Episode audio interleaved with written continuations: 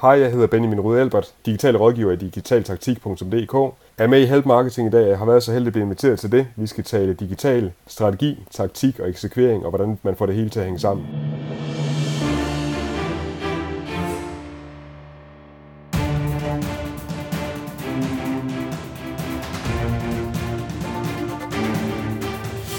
Det her er Help Marketing podcasten, lavet for dig, der arbejder med digital marketing, salg og ledelse, og som gerne vil opnå succes ved at hjælpe andre. Jeg hedder Erik Sings, og Help Marketing producerer som min virksomhed Nochmal. Det er afsnit nummer 88, og vi taler i dag med Benjamin Elbert om at gå fra strategi til det taktiske til eksekvering. Og fokus med Help Marketing, som du ved, er, at vi skal blive bedre til at hjælpe hinanden, fordi det er den bedste måde at skabe succes for sig selv og andre på, baseret på værdifulde relationer. Og vi går direkte til ugens content marketing værktøj, som er sponsoreret af IPA Erhvervsøkonomi Kolding, der også udbyder uddannelser i København. Uddannelser de koster penge, det ved vi, det er klart, men IPA de tilbyder altså også en masse gratis webinarer, og det kan du gå ind og finde på gratiswebinar.dk. Der er noget så fedt som et gratis webinar om teamsamarbejde, om projekters mål, om risikostyring af projekter. Der er noget om 3D-print, der er noget om eksport til Kina, til USA, konflikthåndtering, der er SEO for nybegynder, internetjura, der er stort set alt, hvad hjertet begærer. Så gå ind på gratiswebinar.dk, og så støtter du faktisk også Help Marketing, samtidig med, at du bliver klogere. Og ugens content marketing værktøj er det er simpelthen undertekster til YouTube-videoer. Og det er altså super genialt. Man går ind på YouTube, hvis man har sine videoer derinde, og hvis man gerne vil have lavet nogle undertekster til dem, så er der simpelthen et værktøj inde i YouTube, som man kan bruge. Og det er den gode Lars Østergaard, som anbefaler os det her trick her, og det er super smart. Det du gør, er, at du går ind på kanalen, så finder du selvfølgelig, hvor din video er herinde under videoadministrator, og så går du ind under rediger, og så er der en, der hedder undertekster, og så skriver du underteksterne ind, selvfølgelig på dansk eller på engelsk, hvis man, har, øh, øh hvis man er international, og så kan man simpelthen få de her undertekster med, og så indikerer man på hvilket tidspunkt de skal ligge i videoen, og så kører man undertekster. Værsgo. Det er sørme smart. Tak til IBA, og der gratis webinar.dk for at være sponsor på ugens content marketing værktøj, og du kan se alle de her værktøjer samlet på nokmal.dk-tools. Jeg er nødt til lige at komme med en lille ting, som irriterer mig grusomt meget, og det er altså virkelig, virkelig, virkelig sådan noget, som får mig til at øh, ikke kunne sove om natten. Det har været en, øh, en ret hård uge for mig, må jeg indrømme. Øh, vi lavede lidt på sitet i forhold til at få det til at køre hurtigt, altså nokmal.dk, men så skete der så det, at vi kom til at pille på en eller anden måde ved RSS-feedet til Help Marketing. Og sidste uge, der havde vi jo Lars Ås på besøg for at tale om PR i social media, og det var pisse irriterende, at der er mange derude, som ikke har fået deres øh, ugentlige help marketing afsnit ned på deres iTunes, eller ned på deres iPhone, eller deres Android-mobil. Og det er, det er, jeg er virkelig træt af det, og jeg er selvfølgelig ked af, at øh, den ikke har været øh, i feedet sidste uge. Den er lavet, man kan gå ind på øh, helpmarketing.dk og finde det derinde, og lytte til det derinde. Du også kan downloade den som en mp3, men vi arbejder på højtryk for at få det fikset, således at du kan gå ind og lytte til det. Måske først øh, nu her, hvor, du, øh, hvor vi kommer med Benjamin Elbert-afsnittet. Øh, så det er sådan noget, der irriterer mig gruse meget, men vi har de dygtigste kloge mennesker til at fikse det. På trods af, at vi her for første gang i øh, 5680 afsnit har haft en lille udfordring her, så håber jeg, at du har lyst til at være med til at støtte Help Marketing. Og det kan du gøre på patreon.com og hvis du får værdi ud af at lytte med på Help Marketing, så kan du simpelthen betale 1 dollar, 5 dollar, 10 dollar, whatever, per afsnit, og det bliver simpelthen bare trykket for dit uh, dankort en gang om måneden. Og så er der løn til Anne-Sophie og Thomas, som jo øh, laver noter og redigerer podcastet her, og så har vi øh, dækket vores udgifter til mikrofoner og hosting og alle de andre ting, som vi også øh, som der er udgifter på, på, på en podcast. Jeg får ikke selv løn for det her, det gør jeg, fordi jeg synes, det er fedt, og jeg får jo mulighed for at tale med rigtig mange kloge mennesker, inklusiv Benjamin i dag, som jeg synes, vi skal til at lytte til nu.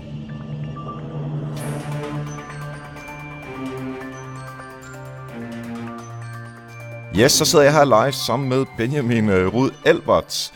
Velkommen til dig, Benjamin. Tak, fordi du vil være med. Og øhm, ja, nu glemte jeg helt at introducere dig. Du er jo digital rådgiver i digitaltaktik.dk, og så øh, det er nok der, de fleste kender dig fra øh, TV2 News' digitale dagsordenprogram. Det er super cool, at, øh, at du er her i dag. Velkommen til. Tak skal du have. Hvad er det, du går og laver i uh, Digital Taktik.dk? Jamen, jeg har jo lige startet nyt og hoppet ud efter øh, to og et halvt år i Gelmarten Kise. Øh, det, det bureau med det sværeste navn i hele Danmark. Øh, nu vil jeg ud og være mig selv og prøve at bygge noget op for bunden. Laver digital taktik, altså øh, det er ikke fordi, jeg tror på, at strategi er død eller noget som helst, men jeg tror i virkeligheden, der er rigtig meget hentet nede i det taktiske. Øh, så jeg kommer til at lave digital taktik for en masse brains og digital interessevaretagelse, primært for politiske organisationer. Og det er også det, som øh, vi i den grad øh, kender dig øh, for. Jeg har jo også været hos øh, Gild Martin Kise og havde øh, et forfærdelig, øh, en forfærdelig mailadresse, som var utrolig besværlig at, at skulle stave for folk hele tiden. Jeg plejer jo altid lige at spørge her, efter vi lige har snakket sammen om, hvad folk laver, hvordan folk har øh, det her paid forward tankegang, altså hvordan man har hjulpet andre eller selv fået noget hjælp. og inden vi hører dit, så vil jeg bare lige fortælle en lille bitte historie, mellem, som handler om dig og mig. Øh, da jeg stoppede for to og et halvt, tre år siden og sådan noget, Gert Martin Kise, så tænkte jeg også, fordi jeg, jeg ville også være selvstændig øh, og bygge mit eget op og så videre. Der tænkte jeg, at jeg skal have fat i nogle, øh, nogle kloge folk fra, fra Twitter, og folk, øh, som jeg bare kender og synes er ret cool. Så øh, jeg skrev til dig, og vi kendte ikke hinanden, altså udover Twitter, hvor man kender jo alle, ikke? Og spurgte, om vi skulle drikke en kop kaffe, og så kom jeg forbi hos dig, og øh, på det tidspunkt vidste jeg jo ikke, at du gik og flyttede lidt med GK. Så du kunne få en lille smule viden ud af, ud af mig omkring, hvordan det var at være på øh, uh, Gilmarken Kise. Uh, og så samtidig med, eller det må have været en lille smule uh, efter, så min, uh, min nuværende arbejdsløs uh, Bolius, de uh, har så åbenbart spurgt dig, om øhm, hvem skulle de have fat i i forhold til den her stilling, som jeg har nu som digital strateg herinde. Øh, og der er et af navnene, som du åbenbart har øh, givet, uden at vi, jeg vidste øh, anede ingenting om det her. Det, det var så mit navn, og så ringede de til mig, og så øh, resten af historien. Så der var lige, øh, du har i hvert fald hjulpet mig til, at, øh, at Bolus i det hele taget øh, fandt ud af, hvem jeg var. Så det, øh, jeg tror, jeg har takket dig før, men nu offentligt. Øh, tak for det. Jeg kunne egentlig godt tænke mig at høre... Der er jo et øjetal på den der historie, det viser også bare, at det virker. altså, hvis man er, er god til at hjælpe hinanden rigtig godt, jamen så nogle gange, så, som du siger, resten af historien, jeg synes, det er en fed historie, det der. Præcis. Og, men øh, jeg tror faktisk, at jeg aldrig hørt den fra din side. Altså, var det bare Bo, øh, Bo Hedman, som er den ene af mine chefer? Tog han bare fat i dig og spurgte, hey, øh, hvem kunne du anbefale, eller er der mere til historien? Ja, det var faktisk det, der skete. Altså, jeg bliver faktisk, jeg bliver faktisk rigtig, rigtig tit ringet op af organisationer og virksomheder, som, så mener jeg, at jeg burde kunne pege en eller anden ud, som kunne passe ind, ind til dem. Og der, alle de men, mennesker, jeg går og snakker med, jeg kan snakke meget med dem, eller lidt med dem, jamen hvis jeg føler, at de er værd anbefale, så er der kun en rigtig god grund til at anbefale dem. Jeg kommer til at se rigtig godt ud over for sådan en som Bo, og du får øh, det fede job, der passer til dig. Så det er i virkeligheden win-win. Præcis, og det er, øh, altså når, når man, det, det er noget af det bedste, det er jo at dele jobopslag og så videre, men når man så kan tage skridtet videre og rent faktisk øh, få det til at ske, altså ikke bare dele det, men også øh, anbefale og måske øh, hjælpe lidt. Ja, det er da for sejt. Sådan lidt giftekniv-agtigt. Ja, ja, det er super fedt. Præcis. Men har du en historie tilsvarende omkring nogen, der har, øh, der har hjulpet dig, eller hvor du har hjulpet andre? Øh, jeg har faktisk i øjeblikket, nu når jeg lige er gået selvstændig, så oplever jeg faktisk, hvor mange der står parat til at hjælpe mig. Og egentlig ikke, fordi de øh, nødvendigvis skal have noget for det, men jeg har for eksempel en person, der hedder Sune Toft. Han arbejder hos noget, der hedder Headnet. Han har sagt, at han gerne vil hjælpe mig med lige at få min hjemmeside til at blive lidt hurtigere. Den var faktisk rigtig, rigtig langsom i WordPress. Han lægger den lige over på et andet, til en anden webhost, og jeg spørger ham, hvorfor han gør det, og så siger han, det er fordi, jeg tror på Benjamin hvor jeg så øh, Fedt. kan sige til ham, at det er jo bare super sejt. Han siger, at jeg betragt, han betragter det som en langsigtet investering. Sune og jeg går bare og hjælper hinanden, og vi hjælper hinanden længe, og det gør faktisk, at vi bare begge to kommer så langt frem i forhold til business og kontakter og netværk, at, øh, at det er bare super fedt, og det, øh, det skylder jeg ham tak for, og jeg ved, at han behøver ikke takken. Han gør det bare, fordi han tænker på samme måde. Præcis. Og lidt målet med podcasten er, øh, helt tilbage da jeg startede, det var, hvis, vi, hvis vi alle sammen bare 3%, 5% mere af det her, altså så kommer vi så meget øh, videre. Jeg vil gerne have mere end 5%, men bare til at få ligesom at lægge en realistisk bare op på, på det her. Øhm, så det er lige præcis det, vi går efter. Hvad vi også går efter, det er faktisk øh, det digitale, øh, det taktiske, det digitale, øh, og vi skal tale om strategi, taktik og eksekvering øh, i dag, for ligesom at få de her ting på plads, og hvornår skal man køre det ene, hvornår skal man bruge det andet, sådan hele forståelsen af det her, så det, det er jo helt perfekt, at, øh, at du skal til at øh, sætte mere fokus, øh, øh, eller primært fokus på, øh, på det taktiske. Og i den forbindelse vil jeg egentlig gerne sådan høre din øh, definition af både strategi, taktik og eksekvering øh, og rækkefølgen, det bestemmer du selv. Ja, men altså, det er virkelig relativt let, og hvis man har arbejdet igennem Martin Kise, så er man jo blevet tasket igennem lige akkurat metoden på det. Det er noget af det, de er bedste, de er helt utroligt metodestærke. Strategi er i virkeligheden helt der, hvor man definerer, hvad er brand, hvad er det for en organisation, hvad er deres identitet, kultur, alle de der ting, som vi kender fra lærebøgerne. Men det er også, øh, hvad er det, de vil flytte? Altså helt konsekvent, hvad er ændringsmålet i forhold til en kampagne, man skal til? Eller hvad er det overordnede, man skal sikre på en, øh, på en måske en, øh, en årrække over 3, 4, 5 år? Så det er de langsigtede store streger på papiret, og der hvor man for eksempel siger, det kunne være Socialdemokraterne skal vinde et folketingsvalg, det kunne være Folkekirkens Nødhjælp, der skal ændre deres organisation indenfor at sikre, at øh, donationer de primært kommer via digitale medier. Det kunne være, eller sætte fokus på at hjælpe 880 millioner sultne i verden. De to brands har jeg faktisk arbejdet for, uden jeg vidste, at det var strategier. Det taktiske, det er i virkeligheden der, hvor man begynder at tage nogle vejvalg og nogle tiltag, som det hedder i Gelvejden Kise. Altså, man vælger platforme. Man vælger, hvad er det for nogle taktiske værktøjer, der skal være rundt omkring. Altså, der hvor man sørger for at finde ud af, hvilke interessenter skal man ramme. Hvem er det, man skal snakke til på, på Twitter, øh, når man snakker derude? Hvad er det for nogle grafikker, man skal have osv.? Alt det der, der foregår lige neden under hovedet, altså der, hvor det begynder at blive skuldre og hænder. Og så er der eksekveringen til sidst, der hvor man bare skal kunne knalde den der Facebook-post afsted, eller lige akkurat det tweet, der gør, at det bliver retweetet så mange gange og sidder det rigtige sted på det rigtige tidspunkt, så strategi og taktik lykkes, og det hele smelter sammen, og man sikrer ændringen. Og det er jo vigtigt, at man så har nogle mennesker, som kan både det ene, øh, altså strategi, taktik og eksekvering.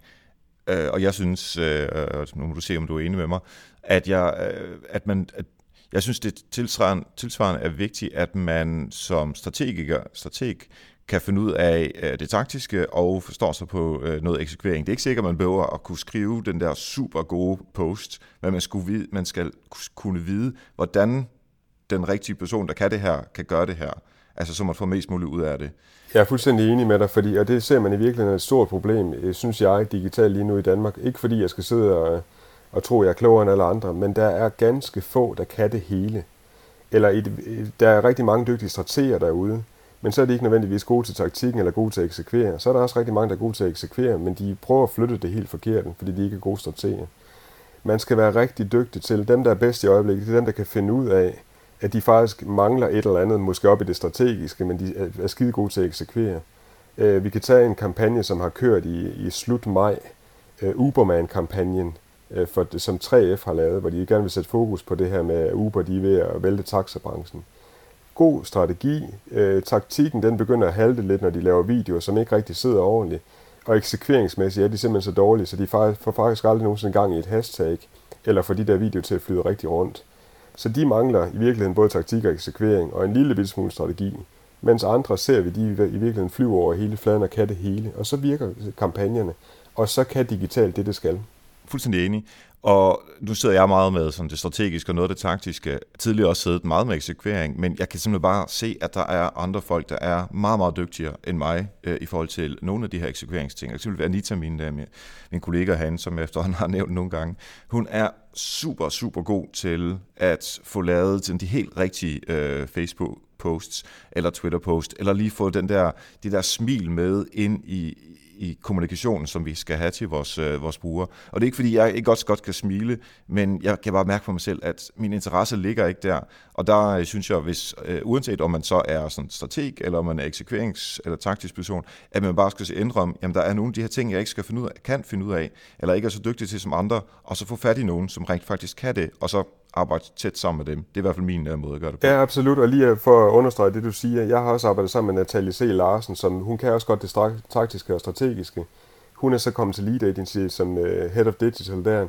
Hun er rigtig dygtig til alle tingene, men hun er allerbedst til eksekvering, og hun kan som ingen anden, ingen anden spejle en ned i et kommentarfelt. Altså, når der er en eller anden, vi har for eksempel solgt rækkehuse for en rækkehusproducent, når, de, øh, når der er en bruger nede i kommentarfeltet, der skriver, det kunne måske være meget sjovt at gå derud og kigge, så kan hun svare den bruger ned i det kommentarfelt, sådan når den bruger kommer ud og kigger på det rækkehus, simpelthen ved at svare i den samme tone og den samme stil. Og det kan jeg slet ikke. Øh, så der, er jeg simpelthen været, der har jeg været nødt til at læne mig eksekveringsmæssigt op af sådan en som Natalie. Til gengæld er jeg væsentligt bedre strategisk. Så der har vi i virkeligheden, det gælder også om at finde sammen med nogen i sådan et samspil. Du har din Anita, jeg har haft min Natalia, jeg har haft min Mads Keilberg, og det har virkelig været et super godt setup, og vi har været enige om, hvad vi ikke var dygtige til. Præcis, altså man, det, og det er noget af det bedste, synes jeg i hvert fald, er at finde ud af, hvad er det, jeg ikke kan finde ud af. Faktisk, hvis jeg skal være lidt kritisk på mig selv, helt tilbage i, øh, i GK-tiden, og måske endnu mere det øh, uh, Discos, et, et andet bureau, som jeg var uh, på før, hvor jeg uh, var sådan midt i 20'erne, og jeg kunne alt, og der var ingen, der var bedre end mig, og sådan lidt uh, arrogant tilgang.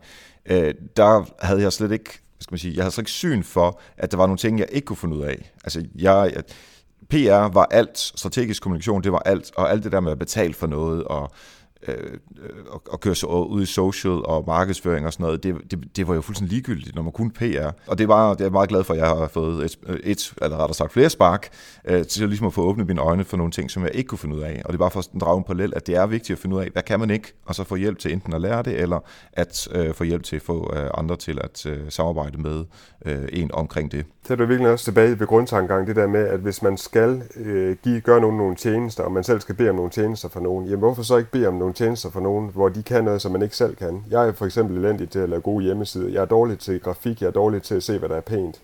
Jamen så omgiver jeg mig sgu med nogle kloge folk, som har noget design, touch og noget følelse, hvor de til gengæld gerne vil have et eller andet politisk, strategisk, taktisk et eller andet.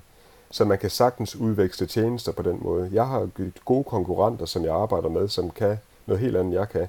Ask er et af de bedste eksempler. Ask han har virkelig lært mig at lave øh, cowboy-kodning på WordPress-side. Han er langt bedre end mig.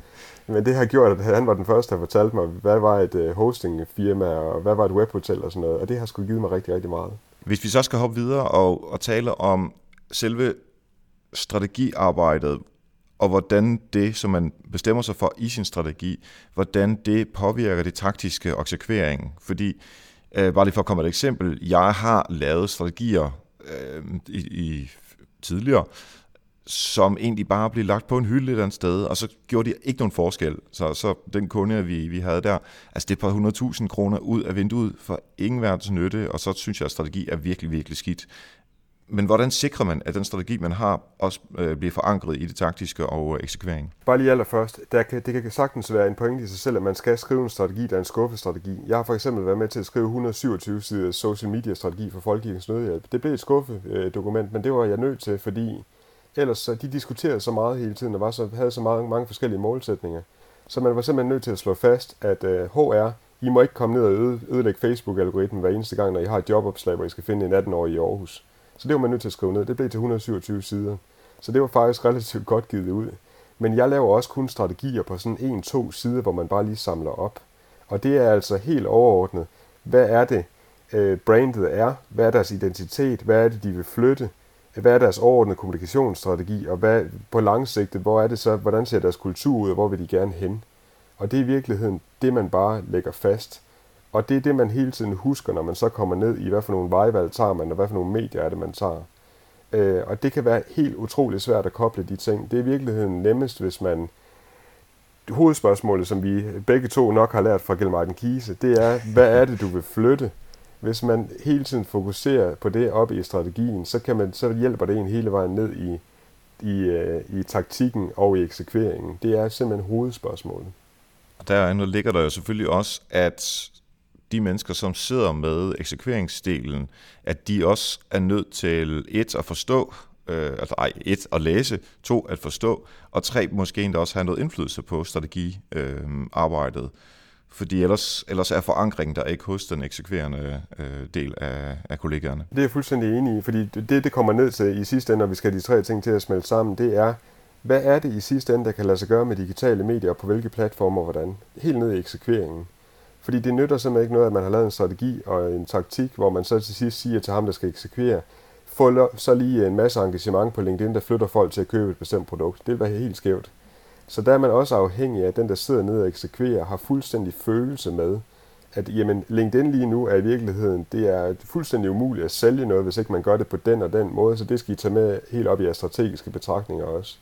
Så den der, der hvor man aftaler platform i krydsfeltet mellem eksekvering og strategi i det taktiske, der skal begge sidde med, strateger og dem, der eksekverer, og det, det kan være skide svært. Hvad, hvad vil du øh, anbefale mennesker, som sidder og eksekverer, og måske er en lille smule på det taktiske at gøre, i forhold til at påvirke strategien? Altså, hvornår skal de gå ind og, og prøve at og, og prikke lidt til, øh, til de store strateger osv., ligesom for at få det med, så de ikke kommer til at blive sat til noget, som de ved ikke virker? Øh, jamen det er virkelig, at man har sit case-materiale rigtig meget på plads. Lad os prøve at blive lidt konkrete, fordi hvis jeg nu for eksempel, øh, mit yndlingseksempel er der, hvor jeg har solgt rækkehuse for dem, der hedder Tetris. Øh, Tetris AS, det er et, øh, nogen, der sælger rækkehuse i København. De vil gerne, øh, og de siger ikke bare, køb mit rækkehus, køb mit rækkehus. Hvis de gjorde det til brugerne på Facebook, så ville folk lynhurtigt stå af. De ville lade, lade være med at like, de ville lade være med at komme ud og se deres rækkehus ude i Ørestad. De har lavet en overordnet strategi, de har mål på, at folk de vil rigtig, rigtig gerne købe ind på tanken om, at de kan bo, arbejde og leve i byen. Altså, de kan øh, få deres karriere øh, i København, uden at de behøver at flytte ud i forstederne. Det vil sige helt op på det strategiske og det taktiske niveau. Der skal de flytte nogle bestemte målgrupper. Helt ned i eksekveringen, der ved man, efter at vi har siddet og testet dernede, der ved man, at det typisk er kvinder omkring 28-35 år. Jeg er jo helt ned og bladrer nu ned i interesseopsætningen ned i en Facebook-annonce. Ikke? Der ved mm. vi, at det er kvinder, som interesserer sig for møbler, interiører, rækkehuse, og er forlovet og bor i København eller i en radius af 10 km. Hvis ikke den, der sidder og eksekverer, får meldt tilbage, yes, det virker hernede. Vi kan se, at nu begynder de der kvinder at klikke på det, de møder op ude i showroom ude i Ørestad, og de begynder, og de køber lysten, når de kommer derud. Hvis ikke de melder det tilbage til dem, der har lavet strategien, og siger, det virker det, I tænkte, der er faktisk kvinder, der køber ind på tanken om at bo og arbejde og leve i byen. Hvis ikke de melder ind, det virker, Øh, så kan man ikke øh, blive ved med at justere på strategien, eller hvad nu hvis det ikke virker? Hvad nu hvis man rent faktisk kan se, at de har en helt anden internetadfærd? Der er det helt nede, den der eksekverer, sidder virkelig med nøglen til pengeskabet, som jeg plejer at sige. For der skal de lynhurtigt afdække, okay, jeg har øh, sgu klikkene, de koster op til 20 kroner, og jeg kan ikke få engageret nogen, uanset hvor godt jeg skriver, hvor meget jeg prøver. Så der må være et eller andet i de tidligere trin, der ikke er gået, som det skulle. Er vi sikre på, at kvinder køber ind på bordarbejde og lever i byen? Skal de have noget mere? Skal de, er der nogle hovedudfordringer deroppe, som vi ikke har adresseret, da vi begyndte at eksekvere nede på Facebook? Det lyder lidt komplekst, men det er virkelig relativt let, hvis man snakker sammen over hele banen og sætter nogle målepunkter undervejs. Ja, altså det lyder for mig som lidt, at, at det kører sådan lidt op og ned. Ja. Og når jeg siger det, så mener jeg ikke, at eksekvering er mindre vigtig. Øh, nu er det bare sådan lidt op og ned, det er sådan en klassisk måde at se det på. Ikke? Altså, man skal vende tilbage hele tiden og revurdere, er det godt nok, det vi laver, optimere, og, og noget af det kan man jo bare øh, optimere i eksekvering, altså simpelthen kan vi få prisen en lille smule længere ned osv., mm. øh, altså hvis det er på Facebook-posts. Øh, Men også op at fortælle, som du siger her, vi, vi, vi har skudt lidt ved siden af et eller andet sted. Lad os lige prøve at revurdere det, og så gør man det, og så kører det sådan lidt op og ned, så man hele tiden optimerer hele processen. Men det er virkelig et af mine grundmantraer, det der med, at dem, som sidder og eksekverer, uanset hvad det er, når jeg siger, at webredaktøren eller social media manageren har nøglen til pengeskabet, de skal sidde helt tæt på både strateger, men også for eksempel journalister eller PR-teamet. Når jeg snakker om digital PR, vi er over de tider, hvor man bare solgte en historie til en avis, og så fik man en presseklip, og så var chefen glad. Det er virkelig bare et lille trin, hvor hvis I får et presseklip ud hos Bolius, så ved du, at du skal sørge for at tage et billede af avisklippet eller jeres fede magasin, som I laver, så smider Anita det op på Facebook, knaller det afsted til de rigtige interessegrupper, får endnu mere flow på det, så får man måske en historie mere, så man kan lave mere journalistik på. Det gør, at man skal sidde helt tæt med sine journalister. Det har de opdaget i Folkekirkens Nødhjælp, hvor vigtigt det var, at social media manageren sad helt inde i et newsroom sammen med pressechefen også. Det er fuldstændig det samme her. Dem, der sidder, social media manageren er blevet en af de vigtigste, hvis social media manageren sidder tæt på en kommunikationschef eller marketingchef, som laver grundstrategi øh, og taktik. Øh, og det er simpelthen så vigtigt, at de der de taler sammen, ellers så flækker det. Det er tilbage til den der Uberman-kampagne. Lige nu sidder der en eller anden frustreret webredaktør et eller andet sted og prøver at få det til at køre, den der Uberman-kampagne på Facebook og Twitter. Og der, han burde melde tilbage og sige, der er et eller andet galt, der er et eller andet galt med, med strategien eller taktikken, vi skal have justeret noget, så man kan nå at redde den kampagne, for den kører i 8 steps. Nu siger du 8 steps. Er det, øh, er det sådan, den, at skal jeg lave en overskrift til, uh, til podcasten, der hedder 8 steps til uh, digital uh, nej, det, strategi? Nej, det var, det var mere Uberman-kampagnen, der de lovede, at der kommer okay. 8 videoer uh, og 8 trin i kampagnen. Og ja, så, på den måde. Ja. Og jeg vil tro, når det bliver udgivet, så har de måske kørt de syv af dem, og de, hvis det er gået helt galt, så har de stadigvæk rigtig fået det til at virke og til at flyve. Så har de kun kommunikeret til de der faste 3F-medlemmer, der var. Det er egentlig synd for så dyr en kampagne. Ja, Nå, nu, nu taler vi øh, selvfølgelig både om social, og, øh, og nu får vi noget PR med ind over, og vi taler lidt markedsføring. Øh, hvordan, hvordan sørger man for, øh, hvis ikke man er 100% digital allerede i forvejen, men de virksomheder, som stadigvæk måske har en, en analog bagage med, hvordan sørger man for at få det digitale med ind i, øh, i, i, i alle de her tre niveauer? Og det er øh, sindssygt svært, hvis man kommer ind til en organisation, som er meget... Altså de fleste øh, organisationer i Danmark er faktisk meget klassisk tænkende i forhold til både PR og public affairs, og også deres kampagner. Øh, jeg ved ikke, om du selv også har prøvet det hos Bolius, men de fleste virksomheder, jeg har arbejdet med, tænker helt utroligt klassisk i forhold til presse, den måde, man rammer presse på, og den måde, man, man laver kampagner på. Så det er simpelthen, at der sidder noget af det bedste, der kan ske for en virksomhed faktisk, det er, at der kommer sådan en Erik Sings ind i Bolius for eksempel, eller som jeg har oplevet, en Benjamin Elbert ind i Socialdemokraterne, eller ind i Folkekirkens Nødhjælp, og faktisk begynder nedefra at begynde at sige, den der fede artikel, du skrev der, kære journalist, prøv at se, da jeg lige tykkede den en lille smule mere tabloid, og øh, sørgede for at skrive den med nogle sociale kriterier på Facebook. Jeg fik faktisk i Folkekirkens Nødhjælp, der fik jeg journalisterne til at, at kæmpe om en pokal hver uge. Hvem havde skrevet den fedeste artikel til sociale medier? De var vant til at skrive artikler om, at øh, vi går altid ud ved verdens brandpunkter, og vi er der også, når kameraerne slukker. Det var ikke nogen, der gad at læse på Facebook. Men sammen de portrætterede kvinden, som havde HIV i Afrika og gjorde noget aktivt for landsbyen, øh, og fik en masse likes og delinger, og de kunne se, at det flyttede folk til at donere penge, så var de helt hyped over det. Og de der klassiske journalister, det er virkelig sådan noget, der skal masseres ind i en virksomhed, og det er helt utroligt svært. Helt enig med, at det er meget svært, øh, og man kommer helt klart til at træde folk over tæerne, fordi der er nogen, som synes, det er super fedt, som, som dine eksempler her, men der er også nogen, der tænker, hvorfor skal vi nu til at lave om på tingene? Altså det virker da fint, sådan som det her har virket de sidste øh, 5-10 år, hvor, hvor lang tid folk nu har arbejdet i en virksomhed. Øh, og, og nu taler jeg bare af egen erfaring. Jeg er jo ansat til altså det var ikke mit mål at træde folk over tæerne, men, men det er ligesom øh, et led fra at nå hen til målet om at gøre Bolius mere øh, digital og mere øh, social minded, for at vi kan nå at Øh, øge boligejernes livskvalitet derude, fordi der er rigtig mange flere boligejere, som er på de her nye kanaler, end der er, øh, selvom vi har et super fedt magasin, så, så er der jo færre og færre, der læser øh, magasiner. Ikke at det dør, for så vidt, det tror jeg ikke. Det er jo ikke sådan, at øh, alt print bare dør. Men vi er bare nødt, nødt til at, øh, at øh, acceptere, at vores brugere tager forskellige kanaler i brug, så derfor skal vi også være på de her forskellige kanaler. Altså vi startede på et tidspunkt på øh, Google+, så fandt vi ud af, øh, fordi Google jo egentlig er ved at slå Google Plus ihjel, jamen så går vi tilbage, så man skal også være sådan lidt agil og køre, køre ind og ud. Men min pointe var, var, at man kommer til at træde folk over tæerne. Men det er jo fordi, i virkeligheden, vi snakker om disruption lige nu i hele branchen, og det er totalt modord og buzzword, men i virkeligheden har social media folk, som dig og mig, været disruptors længe i, inde, inde i virksomhederne. Vi er i virkeligheden gået ind og trådt folk over tæerne i forskellige virksomheder, og vi er blevet opfattet som skide irriterende, fordi vi har sagt, det der print lige om lidt, det kan godt være, at det ikke dør, men vi er simpelthen nødt til at forretningsudvikle på en helt anden måde. Så nogle af os rundt i branchen har disrupted branchen længe, og den måde, man skulle forstå tingene. Hvis, øh, hvis du havde var kommet ind til Blockbuster, øh, for eksempel for øh, 6-7 øh, øh, siden, så ville du sige, det er meget fedt, man kan komme ind og få tre videoer til 49 kroner, og man kan få popcorn med hjem. Men lige om lidt, så sidder alle folk på nettet, og de gider sgu ikke gå ned og hente popcorn. Det kan de bare bestille direkte til døren. Blockbuster er død. Den er klasket sammen med et brag, fordi der ikke var nogen, der på et tidspunkt rakte fingeren i vejret var irriterende.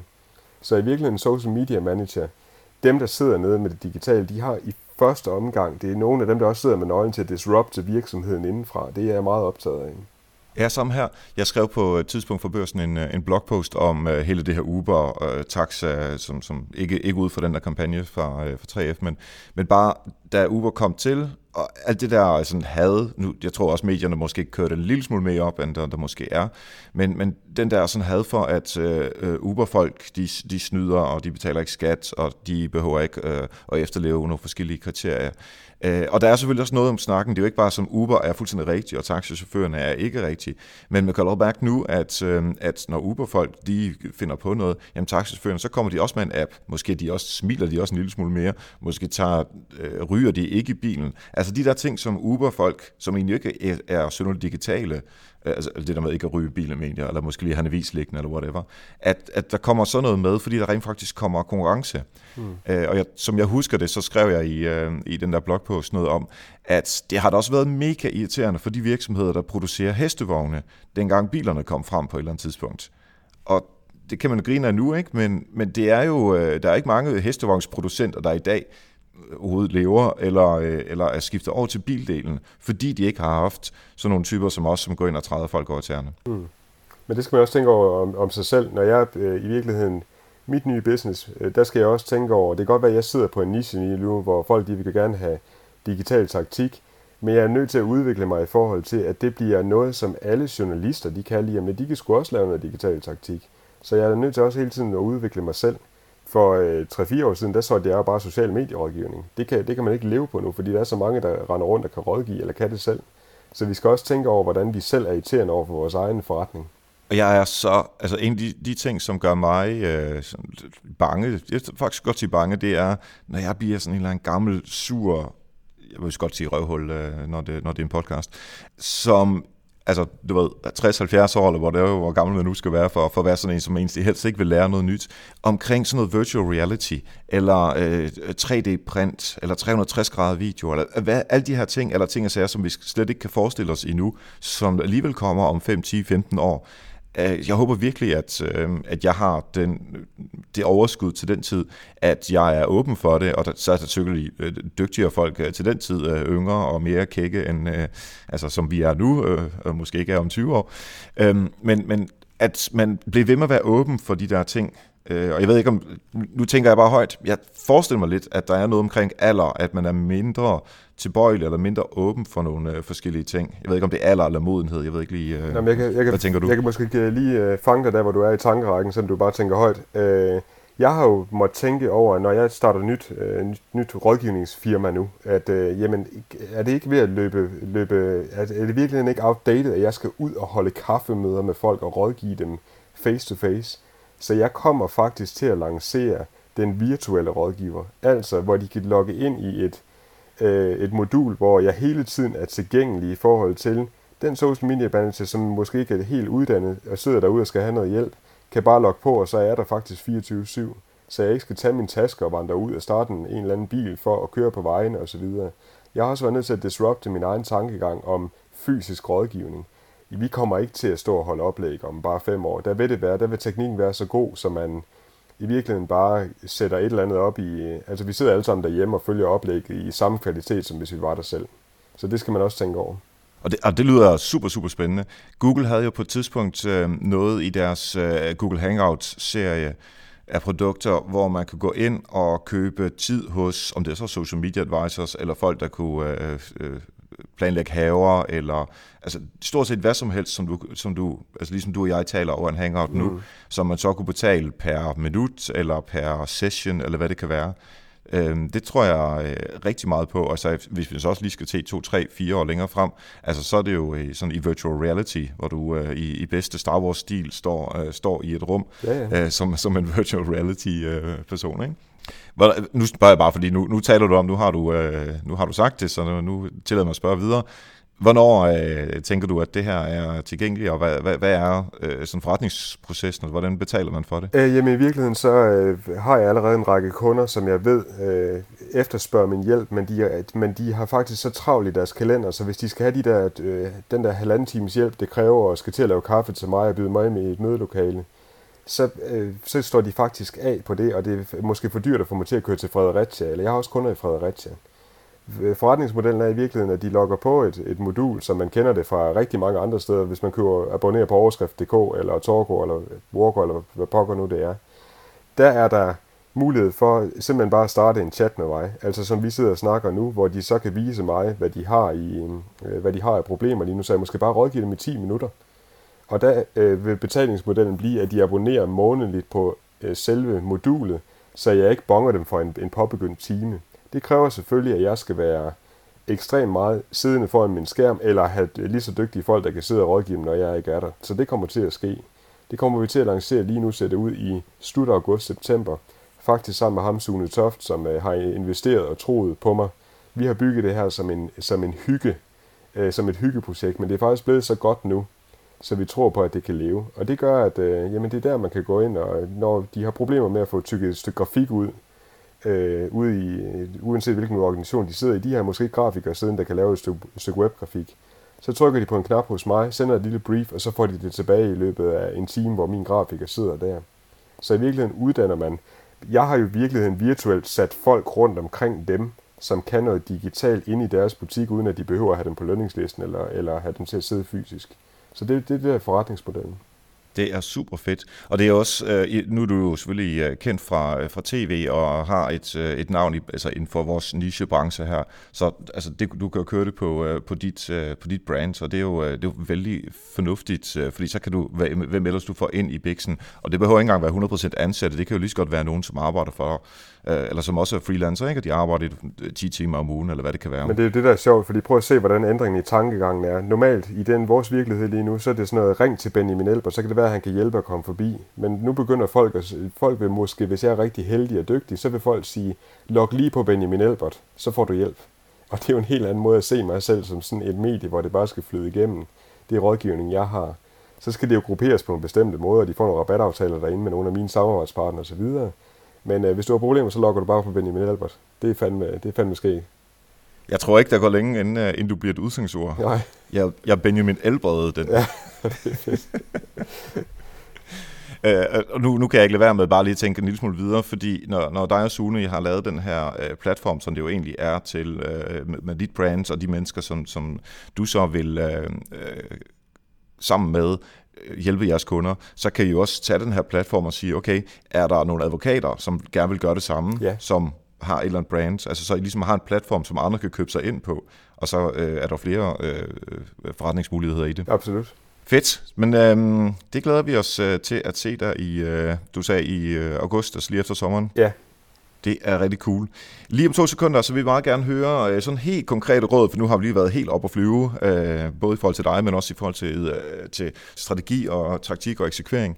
Men der vil vi gerne sådan have nogle helt konkrete råd i forhold til, hvordan man får øh, mest ud af det sådan strategiske, taktiske og eksekvering, og hvordan man får det til at hænge sammen. Men inden der, der skal jeg lige have lov til at takke alle de super coole Patreons, som der er her på øh, Help Marketing, det er jo jer, der får Help Marketing til at køre som den platform, som vi er øhm, ved at øh, de, de udgifter, der er til, øh, til hosting og mikrofoner osv. osv. og for, få skrevet noter, øh, som Anne-Sophie jo øh, gør herinde, og Thomas, der redigerer, altså der er nogle udgifter forbundet med det.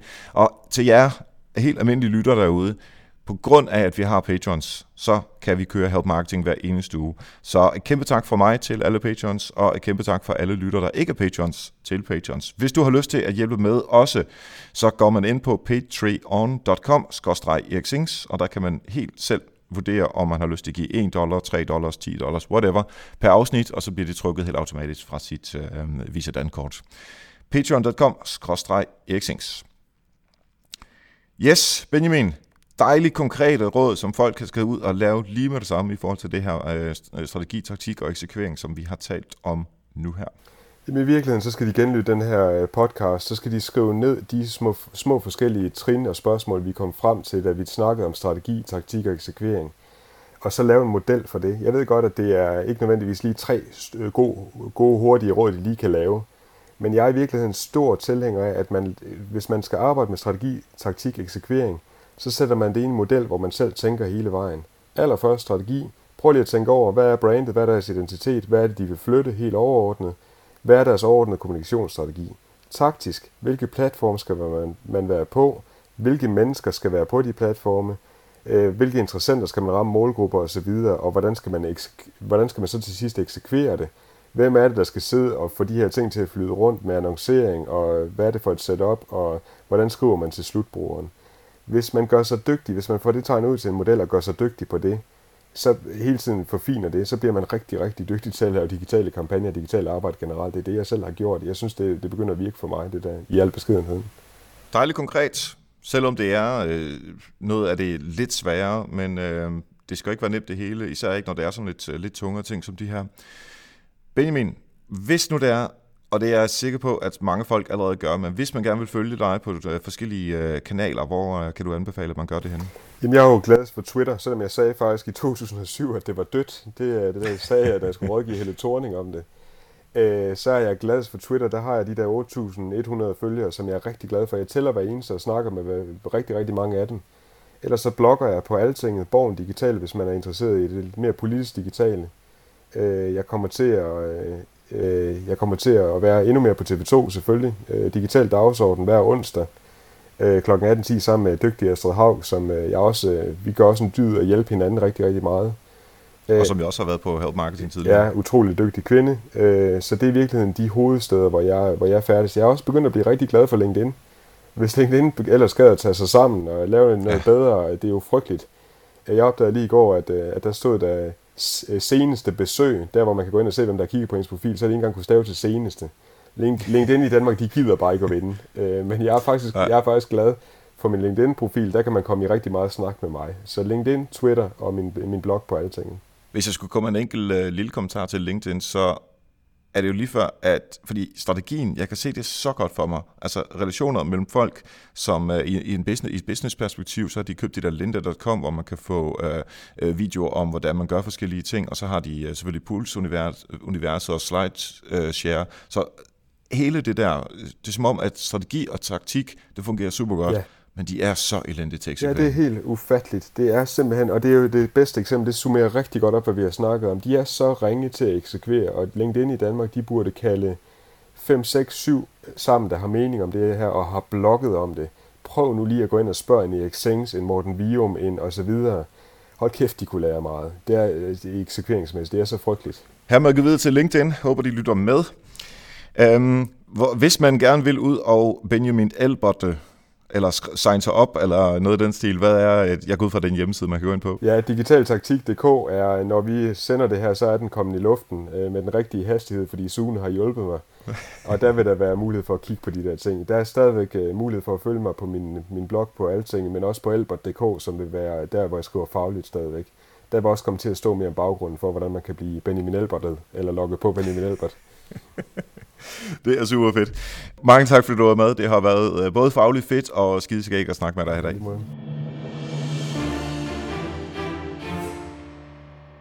Mange tak til Benjamin Albert. Det er altså super cool, og jeg synes, det lyder super fedt og spændende, det han skal i gang med her efter hans øh, GK-tid og nu over i sit eget uh, firma. Især det til efteråret, hvor man kan abonnere i anførselstegn på Benjamin Albert. Det er rigtig godt sent. Mange tak til alle patrons selvfølgelig. I er vildt seje. Og mange tak til alle lyttere selvfølgelig. I er også vildt seje. Tak fordi I lytter med hver eneste gang.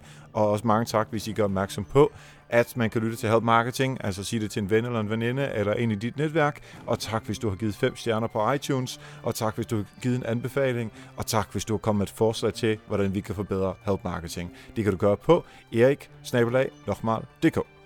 Næste gang, der får vi besøg af Kasper Blom, og han vil fortælle os, hvordan men får succes som iværksætter. Tak for nu, og husk, vi hjælper andre, opnår du også selv succes.